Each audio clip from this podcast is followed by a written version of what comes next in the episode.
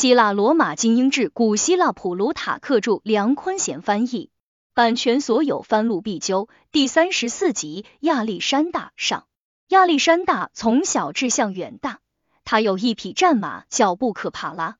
他的父亲菲利普为他聘请希腊著名哲学家亚里士多德做导师。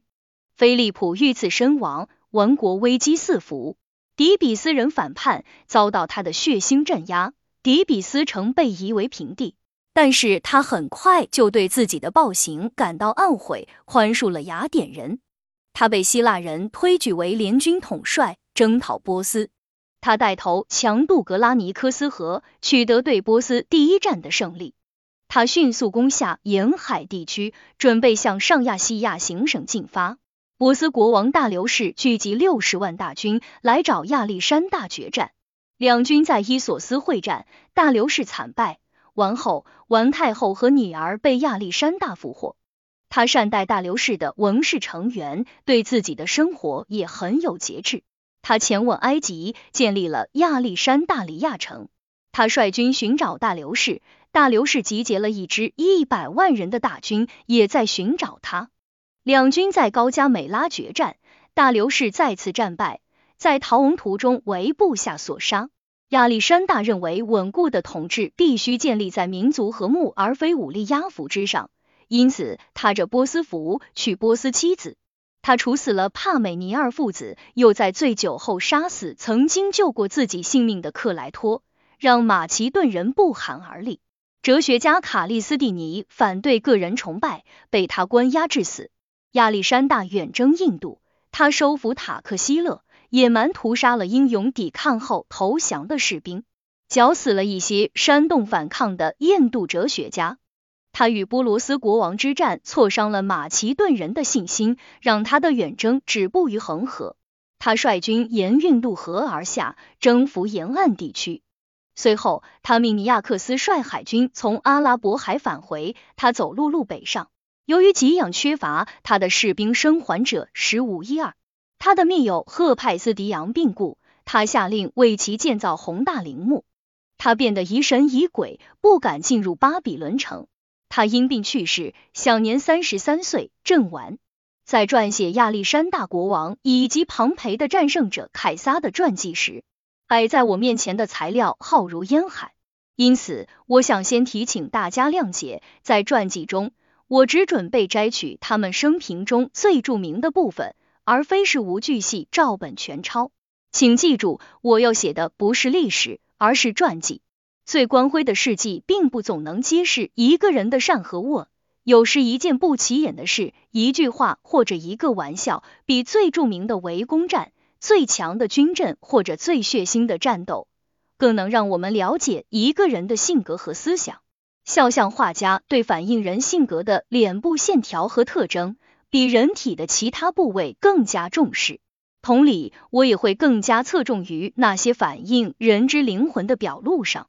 我将用这种方式描写他们的生平，而把更有分量的事件和大战役留给其他人去记述。有一点，大家的看法是一致的：亚历山大的父系起源于赫拉克里斯，是卡拉诺斯的子孙；母系起源于埃阿克斯，是尼奥托勒莫的后裔。其父菲利普年轻时在萨莫色雷斯二上了奥林匹亚，和他一起皈依了当地的宗教组织。奥林匹亚父母双亡，不久，经他哥哥阿伦巴同意，二人结婚。完婚的前一天晚上，他梦见身体受到雷击，燃起大火，火舌四散，随后熄灭。婚后不久，菲利普梦见在他的妻子身上盖了个封印，印上刻着一头狮子。有些占卜师认为这是要菲利普看好自己妻子的警示。特尔梅索斯人阿里斯丹德却认为，在空空如也的东西上盖封印非同寻常。他告诉菲利普，这个梦的意思是王后怀了个男孩，这个孩子日后会像狮子一样强壮和勇敢。还有一次，菲利普看见奥林匹亚和一条蛇睡在一起，据说此事令菲利普对他激情大减。不知是怀疑他是个妖孽，或者认为他和神明有染，把他排除在外。反正自那以后，他与他言语渐少。也有人说，该国的女人特别迷恋那些疯狂的神秘仪式，以及对酒神的狂热崇拜，他们因此被称为克洛顿人和米马龙人，在许多事情上仿效安姆斯山附近的艾顿和色雷斯女人的做法。有个词叫做特雷斯库安，以及过分迷信，就是从他们那里得来的。奥林匹亚对这种仪式特别狂热，为增加野蛮的恐怖气氛，在舞蹈仪式上引入了温顺的巨蛇。有时这些蛇从藤篓中爬出，缠在圣矛和女人的花冠上，让男人们看了不寒而栗。出现这些预兆后，菲利普派梅加洛波利斯人凯龙到德尔菲的阿波罗神庙去求取神谕。他被要求向神明献祭，今后要对安猛神给予特别的礼敬。神谕还说，由于他用一只眼睛透过门缝偷窥幻化为蛇，并和他妻子在一起的神明，有一天他将失去那只眼睛。艾拉托斯蒂尼说，奥林匹亚在送亚历山大到军队参加他的第一次远征时，把他的秘密身世告诉了他，并要求他要让自己的行为无愧于神圣的出身。但是也有人说他完全否认了这种说法。还说什么时候亚历山大才不像赫拉说我的坏话？亚历山大诞生于雅典历一月六日，也就是马其顿历十月。这一天，以弗所的阿特米斯神庙被火焚毁。马格尼西亚人赫格西亚为此开了个无聊到足以扑灭那场大火的玩笑。他说，神庙之所以着火，是因为女主人跑去为亚历山大助产了。所有当时在以弗所的东方占卜师都把神庙的被毁视为某种灾难的前兆。他们在城里到处奔走，以手击脸，大喊大叫道：“今天全亚洲的灾星降临了！”当时菲利普刚刚攻占波提代亚，他同时接获三个信息：帕美尼奥在一次大战中击败伊吕里亚人，他的赛马在奥运会上夺冠，他的妻子生下了亚历山大。他听到这些消息，自然是很高兴。更让他喜不自胜的是，占卜师告诉他，此子的诞生伴随着三大喜事，将来一定不可战胜。最能反映亚历山大本人的雕塑，都出自于吕西帕斯之手。亚历山大只允许他一个人为自己雕像。从这些雕塑中可以看出，他的头略微倾向左肩，他目光犀利。每个细节都被艺术家精确的刻画出来，成为他的继任者和朋友们模仿的典范。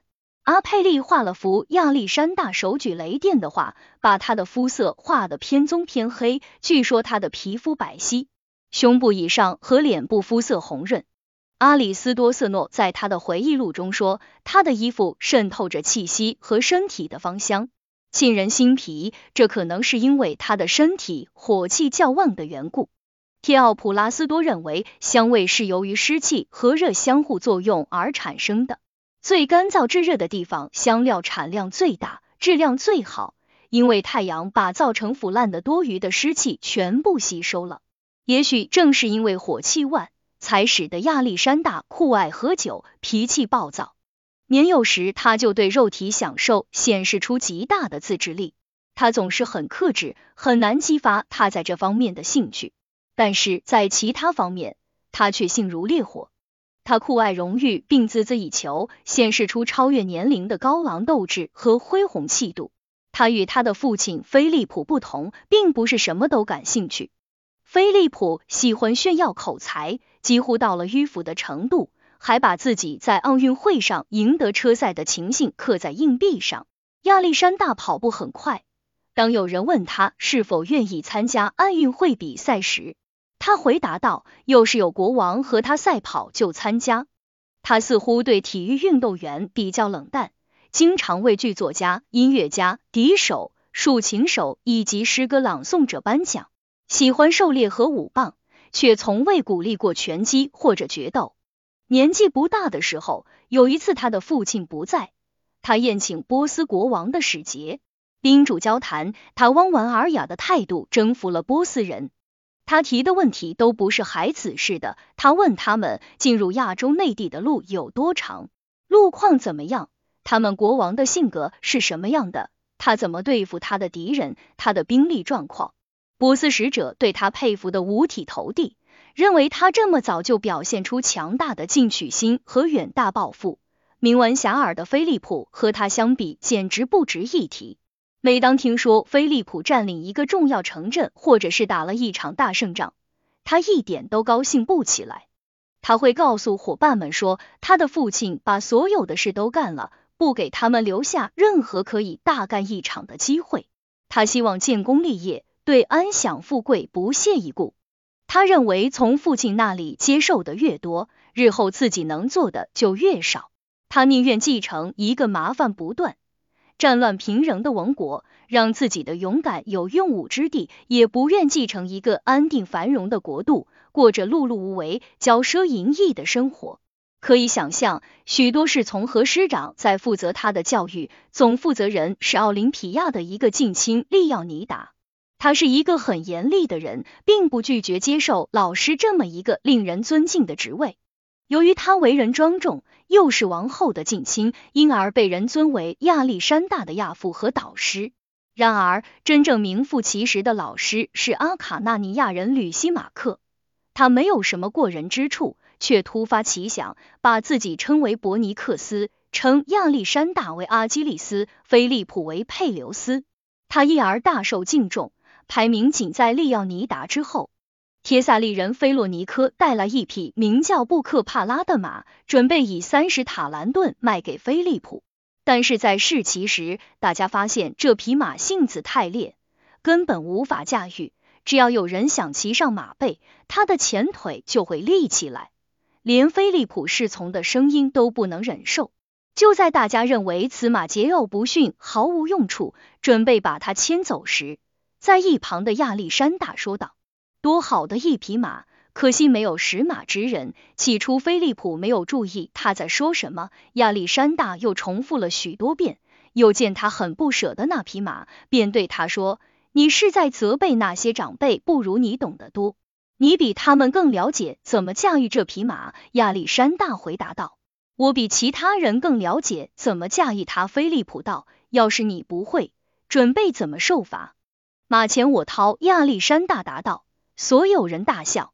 亚历山大注意到那马好像是害怕自己移动的影子。大家压完住后，他立即跑到马的跟前，拉住缰绳，让马直对着太阳。随后，他让马往前走了走，手里依然拽着马缰。当看到那马开始焦躁不安时，他用手温柔的抚摸它，轻轻的脱下外袍，一个箭步。稳稳骑上马背，然后一点点的拉缰绳，既不打他，也不刺激他。很快，他不再反抗，只是不耐烦。于是他任由他全速驰骋，用口令激发他，用脚跟催促他。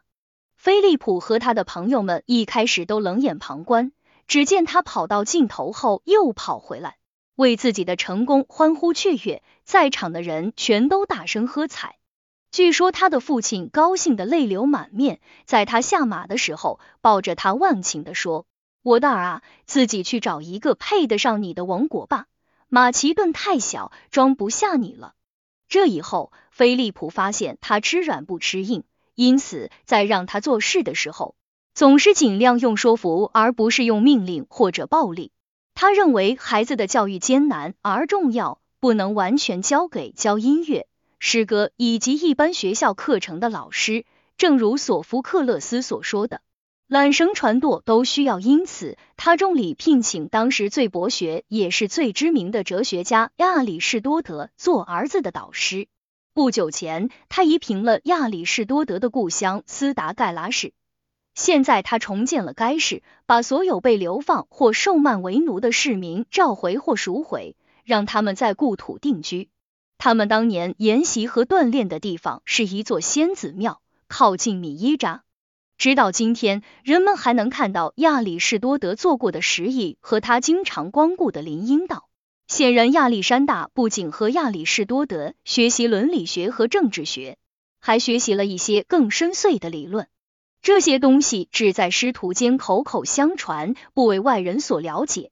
亚历山大在亚洲的时候。听说亚里士多德发布有关这方面的论文，就给他写了一封信，直白的阐述了自己的观点。信的内容如下：亚历山大质疑亚里士多德，你把那些只以口口相传的东西公开的做法甚是不妥。如果把那些只有我们才知道的东西都公诸于众，那么我们和其他人相比还有什么优势？我向你保证，我宁愿在学识而不是权力上超越别人。再见。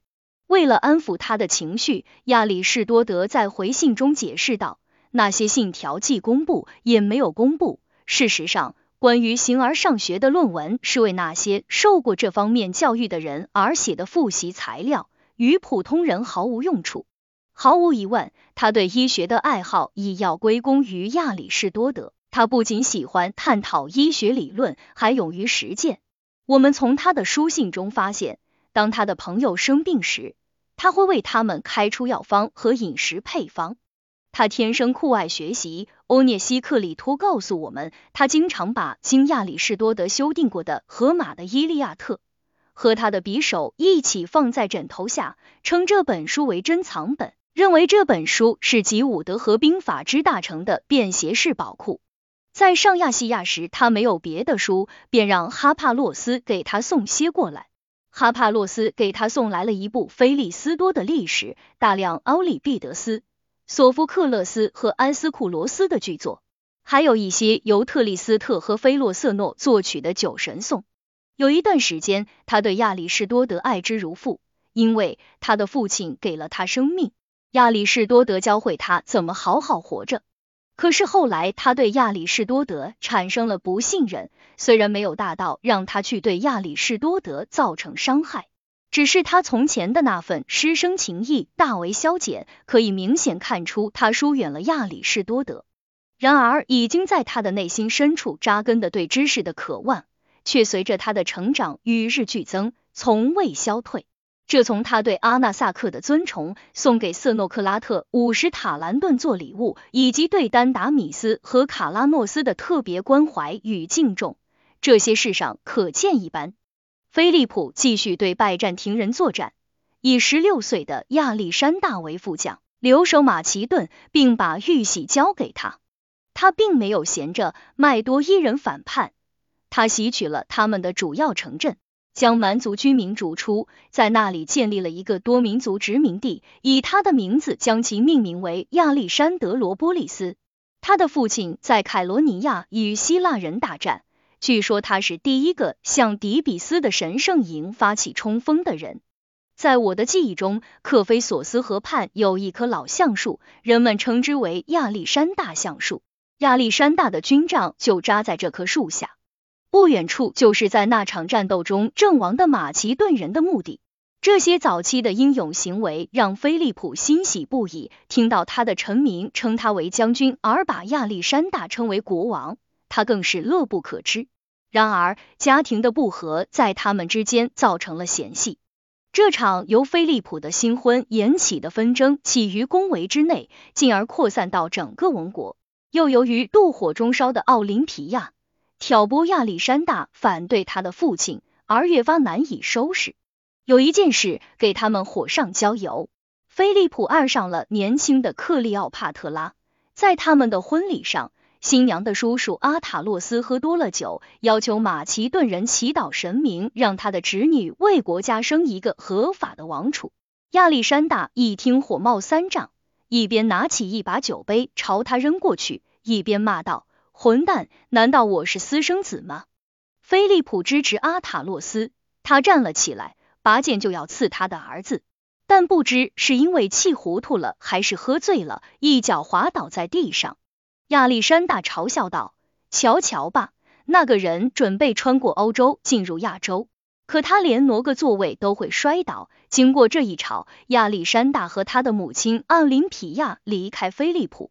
他把他安置在艾皮罗斯，自己前往伊吕里亚。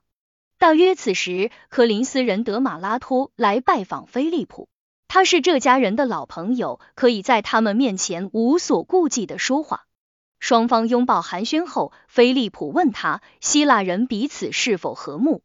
德马拉托回答道：“你对希腊很关心，却把自家搞得一团糟，这可不太合适。”这入情入理的责备点醒了菲利普，他立即派人把儿子找回家。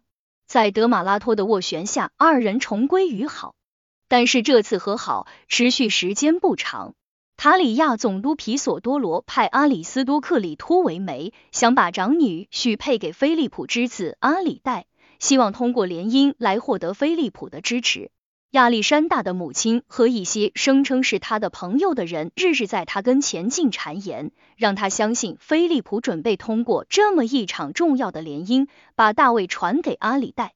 亚历山大大惊，派悲剧演员提萨洛到卡里亚，在皮索多罗面前诋毁阿里代，说他既非婚生，而且很蠢，应该以亚历山大为婿。提索多罗当然求之不得。菲利普得知此事后。立即带着亚历山大的好友帕美尼尔之子菲洛塔斯来到他的住处，对他进行严厉的斥责，说他怎么能如此作践自己，辜负了他准备留给他的重任，却和一个充其量不过是个蛮族君主的奴隶，一个卑微的卡里亚人联姻。菲利普还不解气，又写信让科林斯人把帖萨洛索上送来，把他儿子最好的朋友哈帕洛斯。尼亚克斯、二里圭奥和托勒密驱逐出国。亚历山大后来又把这些人召回，委以重任。此事过后不久，保萨尼亚为阿塔洛斯和克利奥帕特拉所辱。当发现菲利普不愿意为他主持公道后，便伺机谋杀了菲利普。大多数人认为奥林匹亚应该为此事负责，据说是他鼓励并激发这位愤怒青年的复仇情绪。有人甚至怀疑亚历山大。据说他在保萨尼亚跑来向他诉说自己的遭遇时，重复的念着奥里庇得斯的《美迪亚》中的一句话：“丈夫、父亲和新娘。”但是亚历山大揪出了同谋者，并重重惩罚，对奥林匹亚趁他不在的时候虐杀克利奥帕特拉异常愤怒。菲利普遇刺时，亚历山大只有二十岁，他继承了一个危机四伏、仇敌环伺的王国。与马其顿比邻的蛮族人对受到异族统治越来越不满。菲利普尽管打败了希腊人，但是由于他没有足够的时间来完成善后工作，使被征服者习惯于他的统治，因此他死后留下的是一团乱麻。对马其顿人而言，这是一个非常的时刻。有人劝亚历山大放弃用武力强迫希腊人就范的想法。采取怀柔的手段，让那些准备反叛的部落重新效忠，小心防范革命的爆发。亚历山大认为这是懦弱无能的做法，相信最可靠的办法是刚柔并济。如果他向任何人示弱，就等于鼓励所有的人扑上来将他踩在脚下。为贯彻这一策略，他迅速侵入蛮族人的国家，一直杀到多瑙河。彻底打败特里巴利亚国王苏尔莫斯，将蛮族人制服。消息传来，底比斯人反叛，雅典人与之互通缓区。他立即穿过温泉关，说他在伊吕里亚和特里巴利亚时，德莫斯蒂尼称他为孩子，在帖萨利时称他为少年。他会以成人的面目出现在雅典城门前的。他到了底比斯，为了表示他愿意给底比斯人一个悔过的机会。他只要求他们交出反叛的始作俑者伯尼克斯和普罗图特，赦免所有投诚的人。但是底比斯人已要求他交出菲洛塔斯和安提帕特作为回敬，并呼吁所有向往自由的希腊人加入他们的行列。亚历山大立即让他们承受刀兵之苦。底比斯人尽管众寡悬殊，却展现出超人的激情和勇气。马其顿驻军从卫城冲出，底比斯人四面被围，多数人阵亡，城市失陷。在遭到洗劫后，被夷为平地。亚历山大之所以出此重手，是为了恐吓其余的希腊人，使其畏服，同时也是为了满足他的盟友伯基斯人和普拉泰亚人的诉求。除祭司和为数不多的马其顿人的朋友和亲戚，诗人品达的家人，以及那些投票反对战争的人以外，总共有三万人被售卖为奴，死亡人数据统计超过六千人。各种灾难降临到这座城市，有几个色雷斯士兵闯进出身高贵的提莫克利亚女士家。他们的队长在强暴了他之后，又起了贪婪之心，就问他是否知道哪里有藏匿的财宝。他说知道，把他引到花园，指着一口井说，城市陷落时，他把家里最值钱的东西都扔进了井里。就在那个贪婪的色雷斯人俯身藏宝的地方时，他从身后一把将他推入水井，然后用石头将他砸死。他被士兵们绑着去见亚历山大，他的举止显示他是一个高贵的人，临危而不惧。亚历山大问他是什么人，他说：“我哥哥贴亚格尼指挥军队和你的父亲菲利普在凯罗尼亚作战，为希腊的自由而捐躯。我是他的妹妹。”亚历山大对他的言行感到吃惊，把他和他的孩子们放走了。雅典人对底比斯人的不幸高度关注，为表示他们的悲痛之情，雅典人取消了德美特庆典活动，并对逃亡的底比斯人尽了最大的人道义务。尽管如此，亚历山大还是与雅典人讲和了。或许是狮子的怒气已经平息，亦或是在树了一个极其残忍的榜样以后，他想展现仁慈的一面，正好被雅典人碰上了。他不仅对他们所有的错误概不追究，还提醒他们小心处理自己的事务。一旦自己遭遇不测，他们可能就要担当起希腊仲裁者的角色。后来，他经常对当年严厉处置底比斯人一事感到懊悔，这种悔恨之情对他的性格产生了重大影响。自此以后，他总是宽大为怀。他还把酒后杀死克莱托以及马其顿人不愿意追随他去攻打印度人，使得他的功业不完满，都归结为底比斯人的守护神酒神发怒，对他施行报复。据说，任何底比斯的幸存者，只要去找他，总是有求必应。不久后，希腊人在地峡集会，决定加入亚历山大对波斯人的远征，并推举他任统帅。他在这里逗留期间，各国高官和哲学家前来觐见，祝贺他荣任统帅。但是出乎他的预料，住在科林斯的西诺佩人迪奥根尼却对他无动于衷。不仅不来向亚历山大道贺，还待在郊外一处叫做克拉尼翁的地方。亚历山大前去探望时，他正仰面八叉在晒太阳。看到这么多人走近，他抬了抬头，看着亚历山大。亚历山大和蔼的问他是否有什么需要。是的，他说道，我想请你别挡着太阳。亚历山大深受震撼。此人将亚历山大视入无物，亚历山大却为他的伟大灵魂所折服。就在离开的时候，亚历山大对身边正在嘲笑哲学家孤僻的随从们说：“如果他不是亚历山大，就宁愿是迪奥根尼。”随后，他前往德尔菲请教太阳神对波斯的战争是否可以取胜。不巧的是，他来的时候正好是禁忌期，不适合求取神谕。他派人去请神庙女祭司，被他以法律禁止为由拒绝。他亲自上前，想把他强行拽进庙里。女祭司被他折磨得精疲力尽，说道：“孩子，你真是无敌呀！”亚历山大抓住这句话，宣布他已经得到想要的神谕，无需再求神问卜了。大军出发时出现了许多征兆，利贝特拉用柏树做的沃尔甫斯像大量出汗。令许多人心惊胆战。阿里斯丹德告诉他，这不仅不是凶兆，更预示着他将建立丰功伟绩。后世歌功颂德的诗人和音乐家将汗牛充栋。他的军队数量，据最保守的估计有三万名步兵和四千名骑兵，最多估算有四万三千名步兵和三千名骑兵。阿里斯多伯洛斯说，他的军费不超过七十塔兰顿。如果多里斯的话可信，他只有不超过三十天的给养。尤涅西克里托说，他有二百塔兰顿的债务。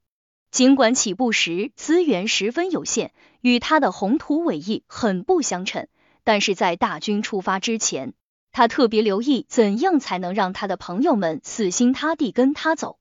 他满足他们的需要，有人获赠农场，有人得到一座村庄。还有人得到一个村子或一个港口小镇的收益。最后，他几乎把王家财产全部散光了。有一次，佩迪卡斯问他给自己留下了什么，他说希望。佩迪卡斯回答道：“你的士兵将与你分享，拒绝接受送给他的产业。”其他一些朋友也放弃了。对于那些接受者或者有求于他的人，他都尽其所能慷慨给予。他所继承的绝大部分财产都被他这样送出去了。他义无反顾的渡过赫勒斯滂，在特洛伊祭祀了雅典娜，向埋葬在那里的英雄们奠酒。他特地给阿基利斯的墓碑涂上油膏，还以鼓励和朋友们在他的坟墓周围裸奔，给坟墓献上花冠。他称阿基利斯是个幸福之人，生前有一个忠贞不渝的朋友，死后还有一位大诗人传颂他的业绩。他正在游览名胜古迹时，有人问他想不想看帕里斯的竖琴。他说他认为那不值一看，不过他倒是很想看阿基利斯用来歌颂英雄事迹的那一把。此时，大流士的将军们已经聚集起一支大军，正驻扎在格拉尼科斯河对岸。看来，在亚洲之门前必有一战。河水很深，河床不平，对岸很难攀爬。许多人对此深感忧虑。一些人宣称此月不宜作战。此时正值马其顿历八月，马其顿国王很少在这个月出征。亚历山大打破了这一禁忌，宣布本月为闰七月。帕美尼奥建议当日已晚，什么也别干。亚历山大告诉帕美尼奥。如果他不敢渡过格拉尼科斯河，就会让赫勒斯滂蒙羞。他二话没说，带着十三队骑兵跳入河中，不顾湍急的水流和不利的地形，顶着敌人的骑兵和步兵，从对面陡峭的岸上射来的枪林箭雨前进。这次进攻更像是一个疯子的绝望之举，而不是一个谨慎统帅的作为。然而，他顽强的前进，终于攻上泥泞滑溜的对岸。他的人仍在过河，还没来得上岸整队，他便和敌人混战在一起。敌人呼啸着向他扑来，骑兵先用长矛对刺，长矛断了就用剑搏杀。亚历山大的盾牌和头盔两边的白色大羽毛非常显眼，受到来自各方的攻击。尽管胸甲的连接处被标枪刺中，他索性毫发无损。两位波斯将领罗萨克和斯比特里达特同时向他扑来，他避开了其中的一个，手持长矛刺中罗萨克的胸甲。由于用力过猛，长矛折断，他只得拼短剑。正缠斗间，斯比特里达特骑着马从一旁杀来，一战斧砍中他的头盔，削掉了顶部和一根羽毛。斧锋穿透头盔，碰到他的头发。多亏头盔坚固，救了他一命。就在他准备挥斧再砍时，为号黑旋风的克莱托一矛将他刺落马下。与此同时，亚历山大已用剑结果了罗萨克。骑兵战正在如火如荼进行之时，马其顿方阵过了河，两边的步兵展开交锋，敌人几乎一触即溃。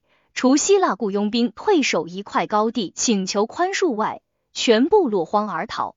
亚历山大愤怒的拒绝了他们，他一马当先向他们发起攻击。他的战马不是布克帕拉被击毙，就因为他固执的想要消灭这群久经沙场的穷寇，致使他的伤亡比前面的战斗还要大。两万名波斯步兵，两千五百名波斯骑兵在这场战斗中阵亡。据阿里斯多伯洛斯说，亚历山大这边的阵亡人数是三十四人，其中步兵阵亡者为九人。为纪念这些阵亡者，他命吕西帕斯为他们制作铜像。为了让希腊人分享到他胜利的荣誉，他把一部分战利品送回希腊，特别赠送雅典三百面盾牌。在其他战利品上，他命人刻上以下文字。菲利普之子亚历山大和除斯巴达以外的希腊人，从居住在亚洲的蛮族人那里夺得这些战利品所夺取的杯盘、紫色衣服以及其他饰品。他只给自己留下很小一部分，其余的全部被作为礼物送给他的母亲。这一仗使局面朝着大大有利于亚历山大的方向发展。蛮族人在沿海省份的重镇萨迪斯以及许多大城镇稳风归附。哈利卡纳索和米勒托斯负隅顽抗，连同周边地区一起被他攻占。下一步如何进行，他有点犹豫不决。有时他觉得最好尽快找到大流士，毕其功于一役。有时他又认为，还是先把整个沿海地区征服，在这些省份行使权力，掌控全部资源后，再去寻敌决战更稳妥。就在他斟酌如何行动时，吕基亚的桑托斯城附近有一口泉暴涌，喷出一个铜盘，上面用古文字刻着“波斯帝国终将毁于希腊人”几个字。受此事件的鼓舞，他着手征服沿海城市基利基亚和腓尼基，迅速通过潘普利亚沿岸。历史学家们对此颂扬备至，认为这无异于一场奇迹，是上天的特别恩赐。这里常常是白浪滔天，悬崖峭壁之下惊涛拍岸，此时却突然之间风平浪静，使他得以安全通行。梅南德在一部喜剧中提到过这一奇迹。亚历山大天眷龙，好事自己找上门。他日若想过大海，海水中分路为开。亚历山大在自己的书信中倒没有提及任何特别之处，只说他从帕塞利斯出发，路过他们称之为天梯的地方。他在帕塞利斯逗留了一段时间，在广场上看到提奥德特的雕像。提奥德特是帕塞利斯人，此时已经作古。晚饭时，亚历山大喝了很多酒，跑到雕像前跳舞，给雕像戴上花冠，以一种娱乐而又不失优雅的方式纪念这位哲学家。亚历山大在做亚里士多德的学生时，曾经研习过他的哲学著作。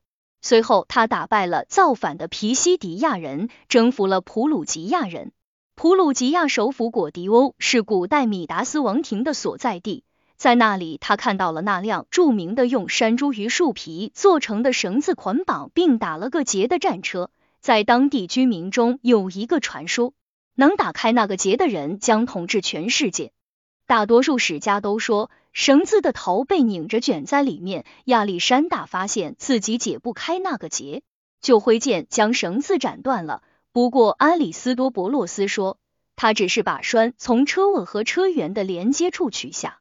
再将车轭从车辕上拿下，就轻而易举的解开了。他从这里出发，向帕普拉戈尼亚和卡帕多奇亚挺进，很快就征服了这两个国家。他听说大流士在沿海地区最善战的将领门农已死，更坚定了向上亚细亚行省发动进攻的决心。此人如果活着，会给他的军事行动增添许多困难。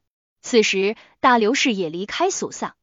他信心满满，不仅因为手中拥有一支多达六十万之众的军队，还因为他所做的一个梦。波斯祭司们为了讨好他，做出了不合情理的解释。他梦见自己看见马其顿方阵被大火吞噬，亚历山大在一旁伺候他，身穿王家信使的衣服，那是大流士在成为波斯国王之前的职务。随后，亚历山大走进贝洛斯庙，不见了。很显然，这个梦预示着马其顿人将有惊人之举，正如他从卑微的信使一跃成为国王那样，亚历山大也将成为亚洲霸主。不过，他将英年早逝，在辉煌中结束一生。亚历山大在基利基亚逗留的时间很长，大流士以为他害怕了，因而变得更加自信。事实是亚历山大病了，有人说他是累病的，也有人说他在库德诺斯河洗澡。河水太凉冻病了，然而当时没有一个医生敢给他治病，都认为他已不可救药，担心如果治不好会遭到马其顿人的猜疑和嫁祸。后来阿卡纳尼亚人菲利普看到他已经命悬一线，仗着他们之间广为人知的友谊，决定拿出他的看家本领，就是拼上自己的信用和性命，也不想让亚历山大因无人救治而死。菲利普自信的开出药方，鼓励他如果想快速康复、继续作战，就大胆服用。恰在此时，帕美尼尔从军营寄来一封信，让他提防菲利普，说菲利普被大流士重金收买，准备谋杀他。大流士还许诺将女儿嫁给菲利普。亚历山大看完后，将信放在枕头底下，连最好的朋友都没让看。菲利普送来药的时候。他一饮而下，同时把那封信交给菲利普。当时的情景值得一书。亚历山大在喝药，菲利普在看信，两人随后相对而视，内心的感受却迥然不同。亚历山大心情舒畅开朗，对他的医生充分信任。菲利普面对指控惊愕不已，伸手向天，请求上苍证明自己的清白。随后又扑倒在床边，请求亚历山大什么也别怕，只管照他说的去做。药性一开始非常烈，就像一把尖刀直插心脏。亚历山大说不出话，晕了过去，几乎感觉不到意识和脉搏。然而，经过菲利普的调理，他恢复了健康和体力，并且出现在马其顿人的面前。一直为他担惊受怕的马其顿人这才定下心来。此时，大流士的军中来了一位马其顿流亡者，他的名字叫阿明塔斯。此人对亚历山大的性格颇为熟悉。他一看大流士准备在爱道和峡谷地区进攻亚历山大。便恳请他留在现在的平原地区，这里地势开阔，有利于军队的展开，对兵力上占据优势的波斯军队更有利。大流士不仅不听劝告，还说他担心敌人会逃走，带不到亚历山大。放心好了，阿明塔斯回答道：“他不仅不会躲避你，还会全速跑来迎战，很可能现在正向你开来。”阿明塔斯的劝告毫无作用，大流士当即拔营向基利基亚进军。与此同时，亚历山大进军叙利亚迎战大流士，两军在夜间相互错过，又都掉头回来。目前局面正中亚历山大下怀，他急于在峡谷地带与大流士交战，大流士则想重新占领原先的开阔地带，把自己的军队带离这个对自己不利的地方。大流士已经发现自己犯了个错误。这个国家一边是大海，一边是山脉，皮纳罗斯河从中间穿过，他将被迫分兵作战。骑兵对他而言几乎毫无用处，却能掩盖和弥补敌军的劣势。与其说亚历山大运气好，占有地利，不如说他小心的利用了地利。在人数上，他居于劣势，为了不被敌人迂回包抄。他把右翼向外延伸，超过敌人的左翼。他战斗在这里的最前沿，把蛮族人打垮了。据卡雷斯说，他与大流士展开肉搏，大腿受伤。但是在写给安提帕特的战报中，尽管他确实提到大腿受了箭伤，却没有说是被谁所伤，伤势也不严重。这场胜利干净彻底，他歼敌过十万，差一点就抓住大流士本人。不过，他俘获了大流士的战车和他的弓箭。追敌回来时，他发现马其顿人正在洗劫蛮族人的军营。尽管波斯人为了轻装上阵，已经把大部分辎重留在了大马士革，但是这里的战利品依然十分丰盛。大流士的帐篷里金碧辉煌，藏有大量的金银。马其顿人把大流士的帐篷留给了亚历山大，他放下武器，准备沐浴。他说：“让我们在大流士的浴缸里洗去战争的劳累吧。”错了，从人回答道：“是亚历山大的浴缸，被征服者的财产应该归征服者所有才对。”看到这些沐浴器具、水罐、盆以及装油膏的匣子，全部纯金打造，精雕细琢，芬芳满室。浴室外面是高大宽阔的亭台，沙发、餐桌以及各种娱乐设施一应俱全。无不富丽堂皇，他不禁对身边的人感叹道：“看来这才是王家气派呀！”就在他准备吃晚饭时，被俘获的大刘氏的母亲、妻子和两个未婚配的女儿一见大刘氏的马车和弓箭，全都哀伤不已，认为大刘氏已经死了。他们的痛苦比胜利的欢乐更深的触动了亚历山大。过了片刻。他派利扬纳托去告诉他们，大刘氏没有死，亚历山大打仗只是为了争夺统治权，不会伤害他们，他们会像在大流士身边时那样受到同等对待。这些话为随后慷慨仁慈的行动所证实，给了这些被俘的女士们极大的宽慰。他准许他们埋葬波斯阵亡者，并从战利品中随意取用丧葬所需的衣服和用具。他没有减损他们的排场，他们依然享受着从前拥有的待遇。供奉相比，从前只增不减。但是最高贵也最具有王家风范的做法是，他按照这些显贵俘虏的品德与性格区别对待。绝不让他们听到或者受到任何与其身份不符的待遇。因此，他们就像生活在世外桃源，而不是兵营里，生活无忧无虑。大刘氏的王后被认为是当时最美的后妃，大刘氏也是当时最高大、最英俊的美男子。他们的女儿们在美貌上也不遑相让。亚历山大认为控制自己比征服敌人更能显示王者威严，因此与他们保持距离。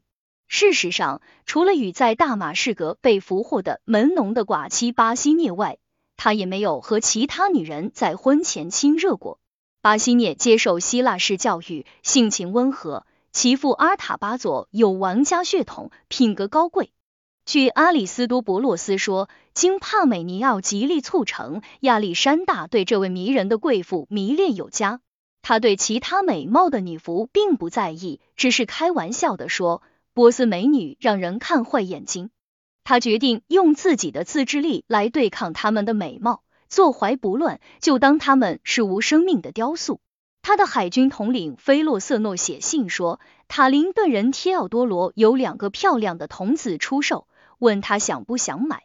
亚历山大大怒，经常对他的朋友们说，他不知道自己哪一点让菲洛瑟诺小瞧了，竟胆敢给他提这么可耻的建议。他立即回了封措辞严厉的信，说让提奥多罗和他的好意都见鬼去吧。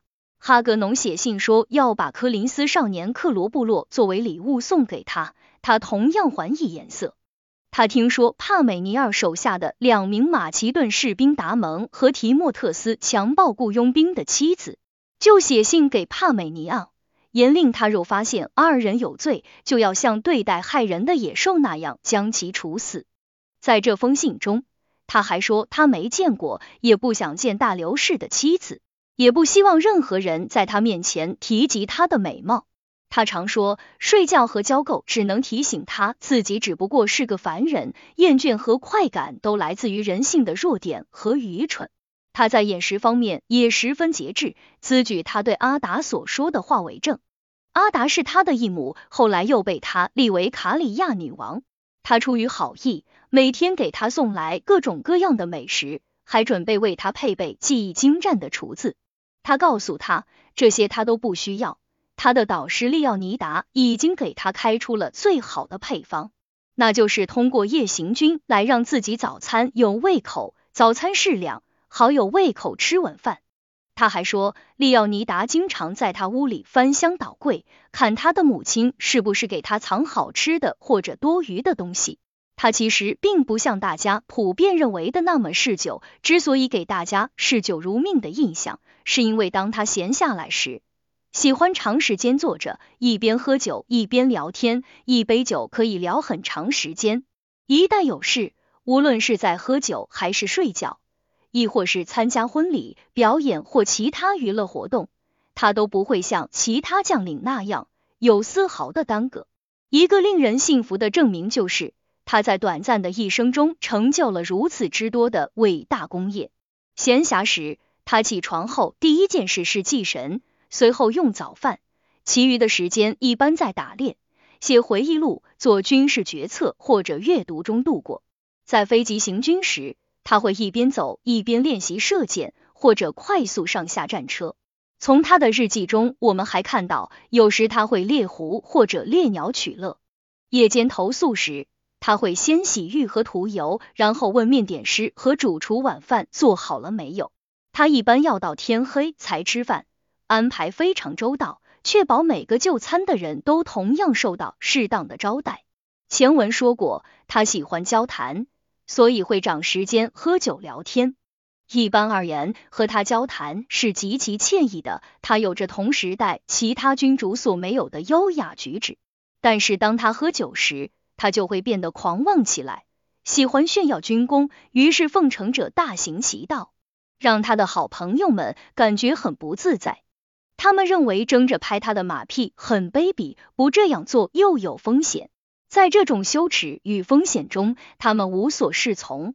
喝完酒后，他会去沐浴，然后可能睡到第二天中午，有时会睡上一整天。他对饭菜一点不讲究，如果收到稀罕的鱼或者蔬果，他就会分给他的朋友们，经常是自己一点都不留。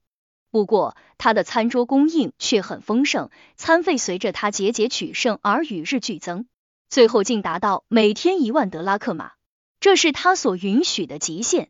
只要有他在场，费用均不得超过此限。伊索斯战役后，亚历山大派人到大马士革去夺取波斯人的金钱、辎重和他们的妻儿老小，这部分战利品，帖萨利骑兵分得最大的一块。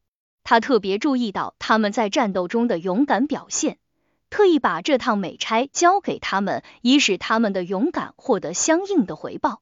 其余的军队也分得很大一部分战利品，全军都发财了。马其顿人出尝波斯财富。女人以及蛮族人奢华生活方式的滋味，无不像恶狗扑食一样。亚历山大则认为，在开展下一步行动之前，必须先彻底征服沿海地区。塞浦路斯主动归顺，腓尼基除推罗外全部归顺。他筑起土丘，架设工程机械，海上还布置了二百艘战舰，对推罗进行长达七个月的围攻。他梦见大力神在推罗城上向他招手，请他进城。许多推罗人也梦见阿波罗对他们说，他对他们的表现不满意，准备离开他们，站到亚历山大一边。推罗人像对待逃兵一样，用绳子将神像绑住，钉在底座上，指责他为亚历山大分子。还有一次，亚历山大梦见半人半兽的精灵在远处嘲笑他。他想抓住精灵，没抓到，最后好不容易才抓住他。占卜师把精灵的希腊语萨图罗斯分成两个词，向他保证推罗会被攻占。现在当地的居民还会指着一眼泉水说，当年亚历山大就是在这里梦见精灵的。大军围攻推罗期间，亚历山大袭击了居住在安提利巴诺斯山里的阿拉伯人。他的老师吕西马克声称自己在年龄和胆略上不亚于当年陪同阿基利斯到特洛伊的伯尼克斯，坚持要和亚历山大一同前往，就是他让亚历山大陷入了极度危险之中。他们弃马上山，士兵们远远把他们甩在了后面。夜幕降临，敌人就在附近。亚历山大为了鼓舞和帮助那个在后面执着前行的老头，不觉脱离了大部队，身边只有少数随从，不得不在一个危险的地方度过一个极度寒冷的夜晚。他看见远处有敌人升起的零星篝火，仗着自己平时艰苦训练练就的皎洁身体，径直向最近的火堆跑去。受任了火堆旁的两个蛮族人带着火把回来了，他们立即燃起一堆大火，敌人大惊，许多人逃走了。那些胆敢前来进攻的人很快被打跑，当夜安然度过。这些是卡雷斯记载的。推罗围城的结果是这样的：亚历山大为了让疲劳的军队进行休整，只带少部分军队前去攻城，目的是让敌人不得休息。而不是想取得什么战果。占卜师阿里斯丹德做完献祭，在检查过动物内脏后，很自信的告诉站在一旁的人，推罗一定会在本月拿下。大家一听哈哈大笑，有人当面讽刺他，因为当日就是本月的最后一天。国王看到了他的窘态，为了维护预言的可信度，遂下令改该月的三十号为二十三号。命令吹响号角，攻城比原计划更加猛烈。剧烈的进攻把留在营地里的其余士兵的士气全部调动了起来，纷纷上前助攻。推罗人因抵挡不住猛烈的攻势而退却。当天，推罗陷落。他的下一个进攻目标是叙利亚最大的城市之一加沙。在那里，他遇见了这么一件事：一只大鸟从他的头上飞过。朝他的肩膀扔下一块土，这只鸟随后落在一架工程机上，突然被保护工程机的网缠住了。阿里斯丹德的预言完全应验了，他说亚历山大会受伤，加沙会被攻陷。他把大部分战利品送给奥林匹亚、克利奥帕特拉和其他的朋友们，他的导师利奥尼达也没有被漏掉。他送给利奥尼达五百塔兰顿重的乳香和一百塔兰顿的墨药，以纪念小时候他对亚历山大的期许。有一天，亚历山大在献祭，利奥尼达站在一旁，他看到亚历山大抓了两把香就要往火里扔，便告诉他，现在最好省着点用，等哪天他占领了这些出产香料的国家时再出手大方也不迟。现在，亚历山大写信告诉他，我们送给你大量的墨药和乳香。以后敬神时，你就不用再小气了。在从大流士那里夺取的珍宝和其他战利品中，有一个非常珍贵的盒子，被作为稀世之物送给亚历山大。亚历山大问身边人：“这个盒子装什么最合适？”大家众说纷纭。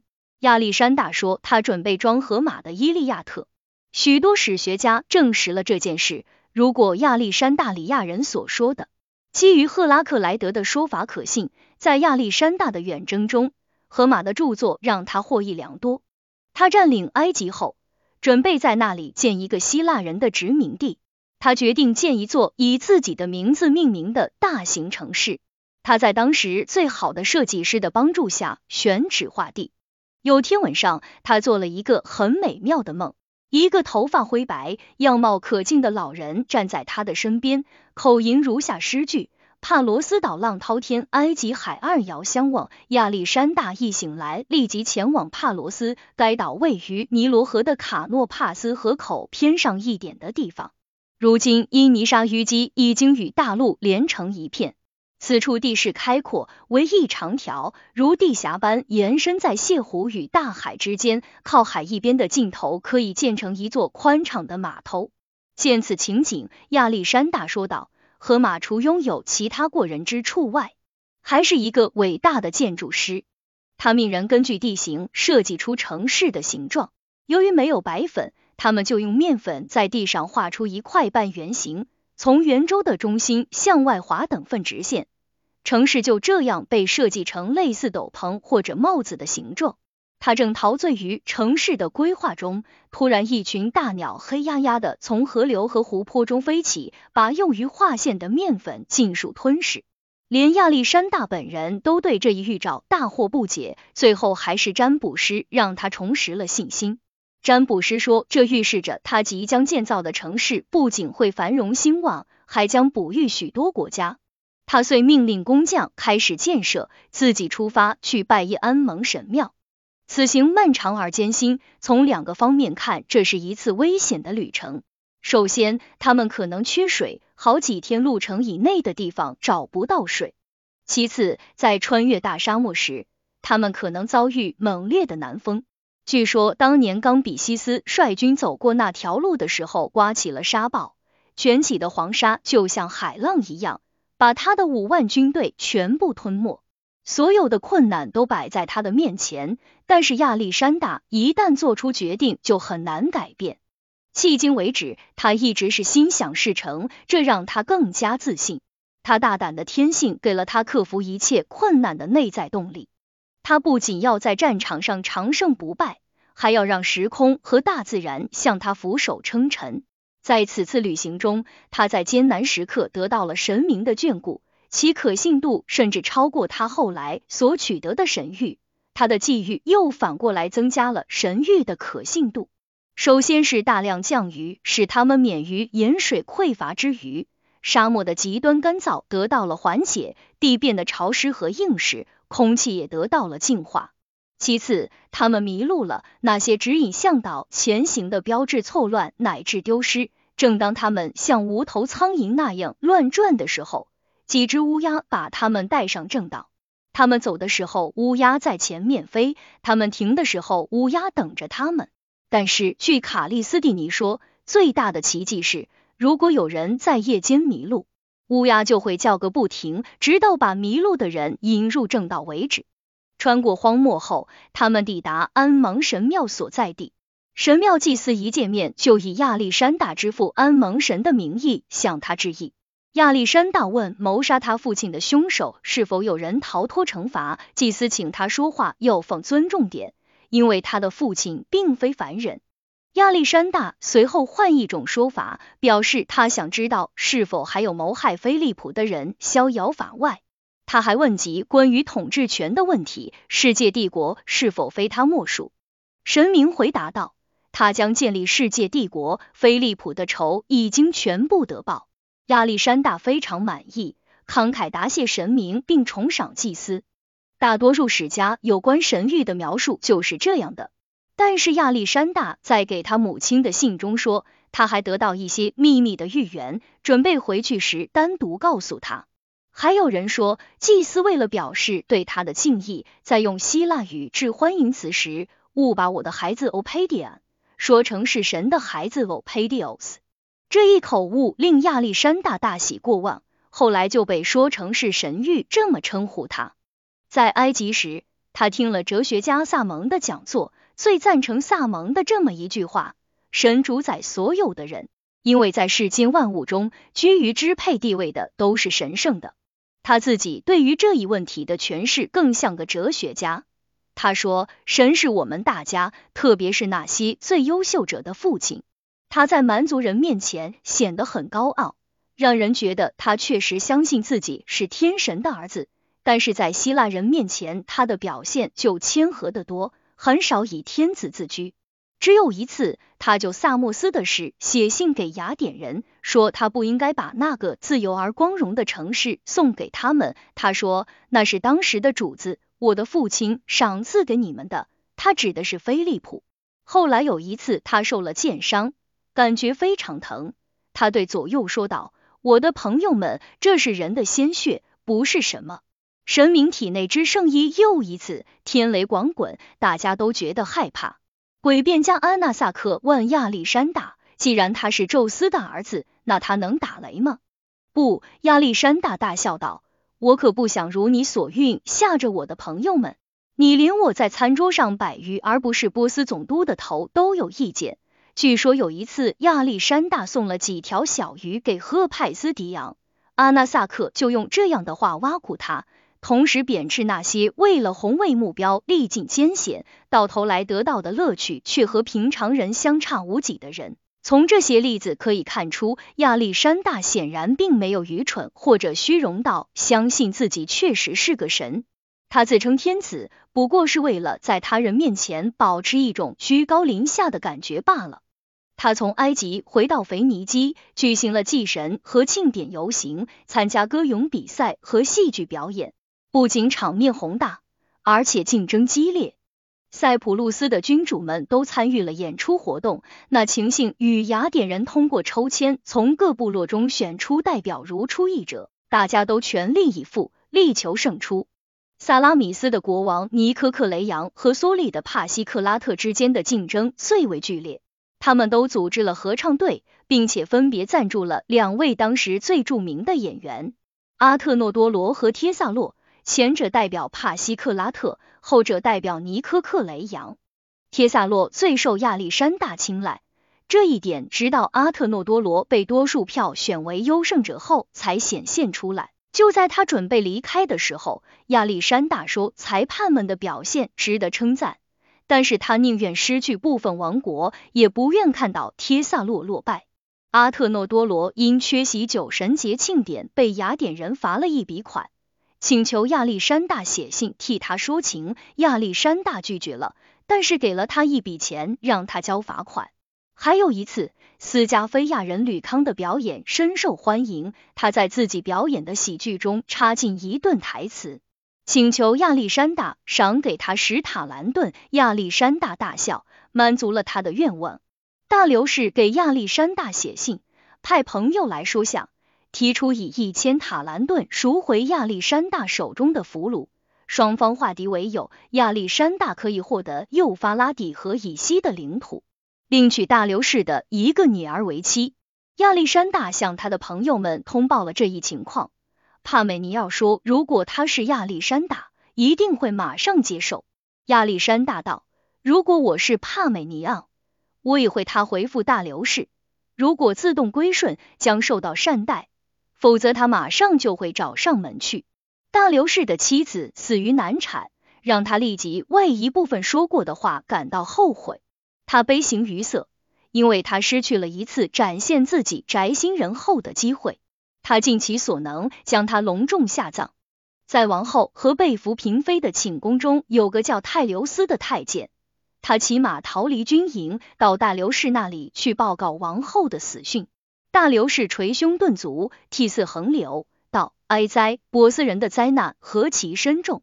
国王的妃子和姐妹活着的时候做俘虏还不够，死的时候还得被草草下葬。”那太监回答道：“啊，国王说到他的葬礼或者应该享有的哀荣，你没有任何理由归咎于国家的不幸。”据我所知，无论是您的王后斯达提拉生前，还是您的母亲和孩子，除见不到您的面以外，从前的待遇一点都不缺。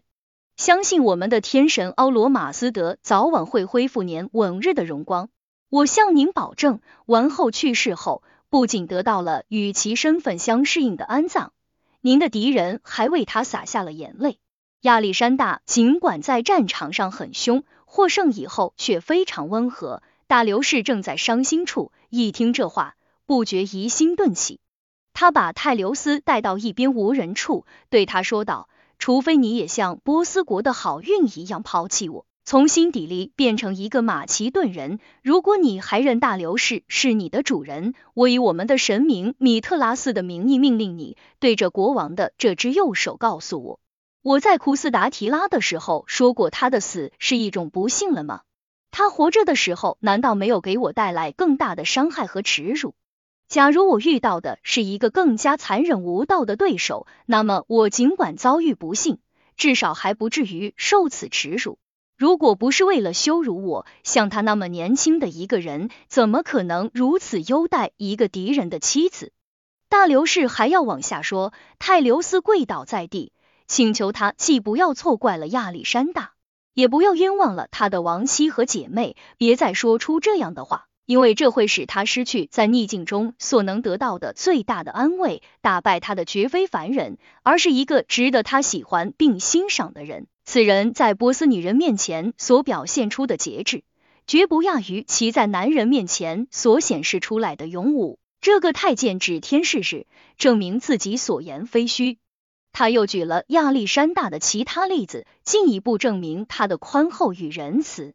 大流士离开他，来到他的朋友和弄臣身边，举手向天祷告道：“我的家族与文国的守护神们，请让波斯起死回生吧，让他像从前那样繁荣昌盛，让我有机会回报亚历山大在我最不幸的时候对我的至亲们的关照。但是如果波斯王室真的大限已到，如果我们必须为上天的嫉妒和世事的无常付出毁灭的代价，那么我请求你让亚历山大而不是其他人来做居鲁士大王的宝座吧。以上就是大多数史家们叙述的情况。书归正传，亚历山大征服幼发拉底河以西的亚洲地区后，便出发寻找大流士。大流士也率领一支一百万人的军队杀奔亚历山大而来。在行进中发生了一件非常有趣的事，随军的仆人们为了取乐，把自己分成了两部分，一部分的领头人被称为亚历山大，另一部分的领头人被称为大流士。开始时，他们只是相互投掷土块，但是很快他们就动起手来，最后竟然动用了石头和棍棒，双方打得难解难分。亚历山大听说，立即命令两个领队用决斗解决问题。他武装那个被称为亚历山大的人，菲洛塔斯武装那个自称是大流士的人。全军都在一旁观看，想从结果中得出战局成败的预兆。双方激战良久，最后被称为亚历山大的一方获胜。作为奖赏，他获得了十二座村庄，并被准许着波斯服饰。这个故事是由二拉托斯蒂尼记述的。双方的决定性战役并不像大多数史家所说的那样发生在阿贝拉，而是发生在高加美拉以及波斯语中骆驼乌之意。当年有位波斯先王骑着一匹快捷的骆驼逃脱敌人的追杀，为了感谢骆驼的救命之恩，就把它安置在该地，并划出一些村庄作为他的食邑。雅典历三月。大约是在按流西斯极乐会庆典开始的时候，发生了月食。月食之后第十一天的晚上，两军进入彼此的视线。大流士命令他的士兵枕戈待旦，并借着火炬的亮光检阅了自己的军队。亚历山大让他的士兵休息，自己与占卜师阿里斯丹德在帐前举行神秘仪式，祭祀恐惧之神。这时，以帕美尼昂为首的最年长的将领们看到，在尼帕特和果杜耶尼山之间的平原上，蛮族人点燃的篝火和火炬耀如白昼，从他们的军营中发出的含混不清的声音，就像从远处传来的大洋的咆哮。敌军人数之众让他们深感震惊。经过分析，他们认为，如果在白天与这么一支庞大的敌军交手，恐怕凶多吉少。国王做完祭祀后，他们就去找他，请求他利用月色的掩护进攻大流士。他给出了那个掷地有声的回答：“我绝不窃取胜利果实。”当时有人认为这是一句年少轻狂的话，是把危险当儿戏。其他人则认为，这显示他已胸有成竹，是为防止大刘氏在战败之后不服输，借口自己是在夜间被偷袭所致，就像他把上次战败归咎于山海之间地形狭隘，自己的军队无法展开那样。大刘氏现在手中还掌控着如此众多的军队和辽阔的土地。因此，迫使他退出战争的原因绝不会是缺人或者缺武器，而只能是在一次明显的、无可辩驳的战败后，斗志和希望的彻底丧失。大家带着他的这一回答离开后，他在自己的帐篷里就寝。在那晚的其余时间里，他睡得比平时更香，这让第二天一早来找他的将领们大吃一惊。他们只好自己下令让士兵们吃早饭。最后，他们实在不能再等了。帕美尼奥走到他的床边，叫了他两三声，才把他叫醒。帕美尼奥问他，在一生中最重要的战斗即将打响之际，他怎么能睡得像打了胜仗以后那么香？亚历山大微笑道：“我们再也不用为了找大流士打一仗，在蛮荒之地艰难跋涉，四处寻找，这难道不是胜利？”不仅是在战前，即使是在千钧一发之际，他也表现出一个伟大统帅的气质，指挥若定，信心十足。双方在一段时间里难分伯仲。帕美尼尔指挥的左翼遭到巴特里亚骑兵的猛烈攻击，陷入混乱，被迫退却。与此同时，马扎尤斯派出一支军队迂回袭击了辎重部队，帕美尼奥方寸大乱，派人告诉亚历山大。如果他不立即从前方抽调人马支援后裔，军营和辎重都将落入敌手。亚历山大正在下达进攻命令，闻讯后命令送信人回复帕美尼昂。他一定是吓糊涂了，忘记了这样一个道理：胜利者将拥有敌人的一切，战败者应该关心的不是自己的财富或奴隶，而是如何勇敢的战斗和光荣的死去。说完，他戴上头盔，全身披挂。他身穿西西里贴身上衣，为披厚亚麻布包裹的胸甲，这是伊索斯战役的战利品。他的头盔是由提奥菲洛打造的，做工精良，银光闪闪。护颈也是铁制的，上面镶嵌着宝石。剑是他在战斗中最常用的武器，为基提翁国王所赠，锋利轻便。他身上的皮带做工比其他甲胄更加精良，为古时候的巨匠赫利康所制，是罗德斯人送给他的礼物。他每次上阵都要佩戴。他的战马布克帕拉年值已高，因此他会骑着其他的马去布阵，下达命令或者视察军队。一旦战斗开始，他就会命人牵来布克帕拉，一上马就发起进攻。那天，他向帖萨利人和其他希腊人发表了长篇演说，听众向他报以高声的呐喊，要求他率领大家向蛮族人发起进攻。据卡利斯蒂尼说，他把标枪交到左手，向天举起右手，对诸神祈祷道：“若他果真是天神之子，神明一定会对希腊人鼎力相助。”此时，占卜师阿里斯丹德身披白色斗篷，头戴金冠。骑马驰过，指着亚历山大的头顶，只见一只苍鹰正展翅飞翔，朝着敌人的方向直插过去。观者士气大振，大家相互激励，骑兵全速冲锋，步兵方阵紧随其后。但是就在两军即将交锋之际，蛮族人退缩了。亚历山大随后奋勇追杀，将逃兵逼入大流士所在的中央战场。越过最前面的士兵，亚历山大远远看到他，在御林军的拥卫下，大流士显得很抢眼。只见一个高个的美男子立于高高的战车之上，周围整齐排列着大量精锐的骑兵，随时准备迎战来犯之敌。亚历山大来势汹汹，将逃兵逼入仍然坚守阵地的队伍中，打得他们四散溃逃。只有少数最骁勇善战的人迎战追击之敌，他们在国王面前遭到屠杀，死伤枕藉，死前还拼命抱住敌人的马脚。大刘氏看到在前面保护他的军队被打败，反而冲击到他本人，知道大势已去。战车的轮子被死尸缠住，想调转战车逃跑非常困难。成堆的尸体几乎盖住了马，马后蹄直立，狂躁不安。受惊的御手掌控不住马匹，据说在这紧要关头，只见大流士抛弃战车和武器，跳上一匹刚刚产崽的母马，仓皇而逃。他本来是有可能束手就擒的。帕美尼奥再次派人请求亚历山大回援，仍有大批敌人死战不退。帕美尼奥确实因在此战中行动迟缓、战绩不佳而受到各方的指责。这或许是因为他年事已高，无复当年之勇，也可能如卡利斯蒂尼所说的，他私底下对亚历山大日益强大感到不满和嫉妒。亚历山大尽管对被召回以致无法扩大战果颇为不满，但还是对自己的手下隐瞒了真相，仿佛追击逃兵已经太迟，下令撤退，回到战事吃紧的地方。在路上，他得到敌人全面溃逃的消息。战事结束，波斯帝国寿终正寝，亚历山大敬畏亚洲王。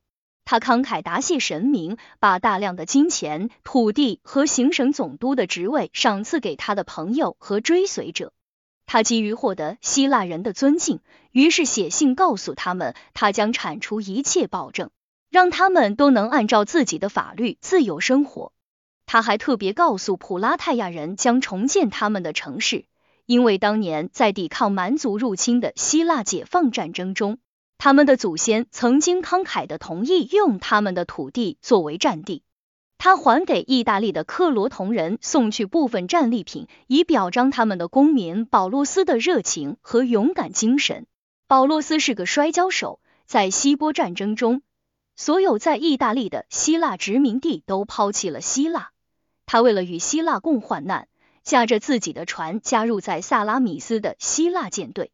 亚历山大敬重所有勇敢的人，希望所有高贵的行为都被人铭记。亚历山大向巴比伦进军，巴比伦立即归顺。在阿尔克巴塔纳，他很惊讶的看到火蛇像喷泉一样从地缝中喷出。离此不远，石脑油大量涌出，形成一个石油湖。这种石脑油很像沥青，易燃，见火就着，甚至连中间的空气都会被点燃。